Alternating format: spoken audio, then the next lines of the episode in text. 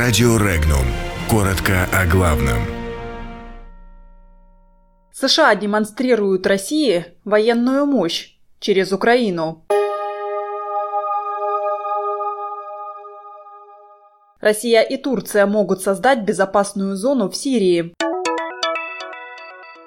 В Литве запрещено напоминать о роли литовцев в Холокосте. Американский ракетный эсминец зашел в порт Одессы. Когда в России перейдут на электронные водительские права? В Прикамье депутат Заксобрания попал под обстрел.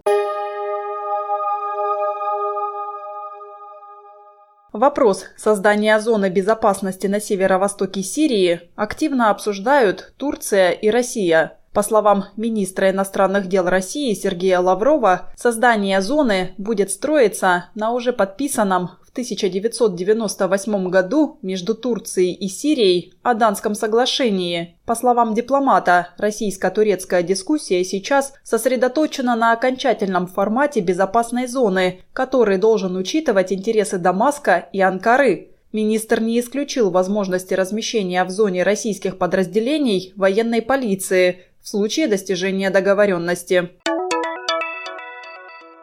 Известный литовский драматург, режиссер и прозаик Мариус Ивашкевичус вызван в полицию для дачи показаний о своих публичных высказываниях о роли литовцев в Холокосте. Он обвиняется в разжигании межнациональной розни. Слова «убили евреев» стали поводом для обращения неизвестного лица в полицию.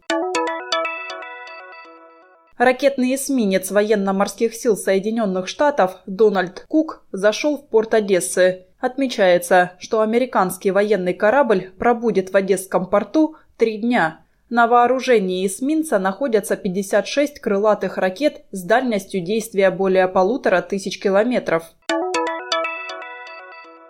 Электронные водительские права в России планируется ввести к 2020 году. Об этом сообщил начальник дорожной полиции России Михаил Черников. Он отметил, что техническая база для перехода на такие документы уже готова. Предполагается, что электронные документы позволят бороться с поддельными водительскими удостоверениями, а также помогут не допустить использования одних прав несколькими водителями. Соликамске Пермского края вечером 24 февраля стреляли в депутата Заксобрания региона Илью Кузьмина. О покушении он заявил на своей странице в соцсети, оставив видео, где отметил, что чудом уцелел. По словам парламентария, если бы он не поскользнулся, то второй выстрел пришелся бы в голову. Правоохранители уже работают по делу о покушении на жизнь депутата.